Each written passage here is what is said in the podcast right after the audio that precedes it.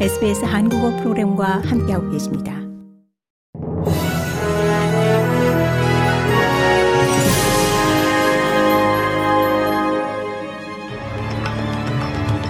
(2023년 10월 25일) 수요일 오전에 SBS 한국어 간추린 주요 뉴스입니다. 이스라엘과 하마스 간 무력 충돌이 심화하는 가운데 호주 공군기 두 대와 호주 방위군 인력이 중동 지역에 파견될 예정입니다.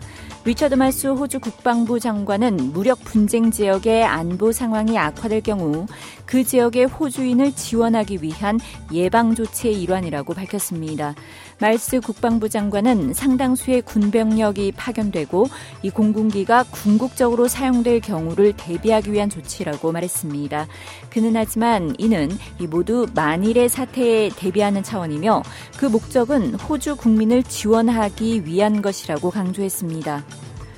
호주 정부가 핵심 광물 산업에 추가 20억 달러를 투입할 예정입니다.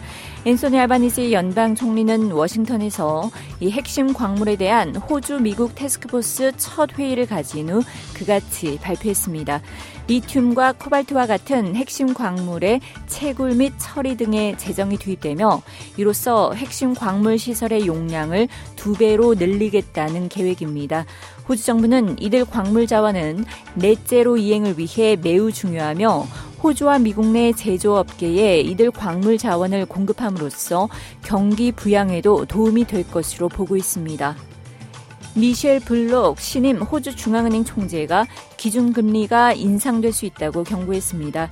9월 소비자 물가지수가 오늘 발표되며 이 수치는 다음 달 열리는 호주 중앙은행의 통화정책회의에서 결정될 기준금리의 주요 역할을 할 것으로 보입니다.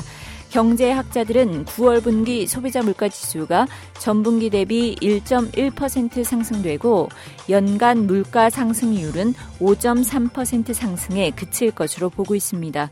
이는 호주의 6월 분기 소비자 물가 지수가 전년 동기 대비 6% 상승한 것에서 낮아진 수치입니다.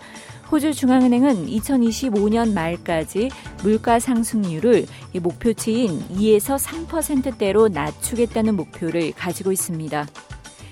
이스라엘 하마스 전쟁 문제를 논의하기 위해 열린 유엔 안보리 회의에서 가자 지구 민간인 보호를 위해 휴전을 촉구하는 목소리가 잇따랐습니다. 이집트를 비롯한 아랍 국가들은 즉각적인 휴전 요구에 한 목소리를 냈습니다. 하지만 이스라엘은 하마스의 다음 목표는 서방 세계가 될 것이라며 테러 집단을 완전히 제거하기 전까지는 싸움을 멈출 수 없다고 단호하게 휴전 불가 입장을 밝혔습니다. 미국 백악관도 지금 시점에서 휴전은 하마스만 이롭게 할 뿐이라며 반대 입장에 힘을 실었습니다.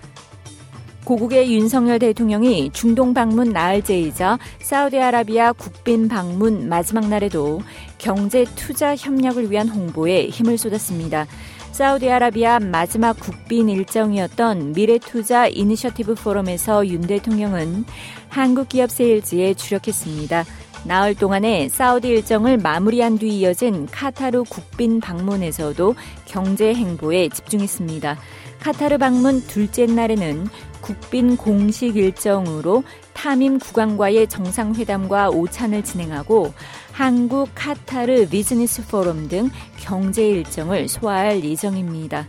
이상이 10월 25일 수요일 오전에 SBS 간추린 주요 뉴스입니다.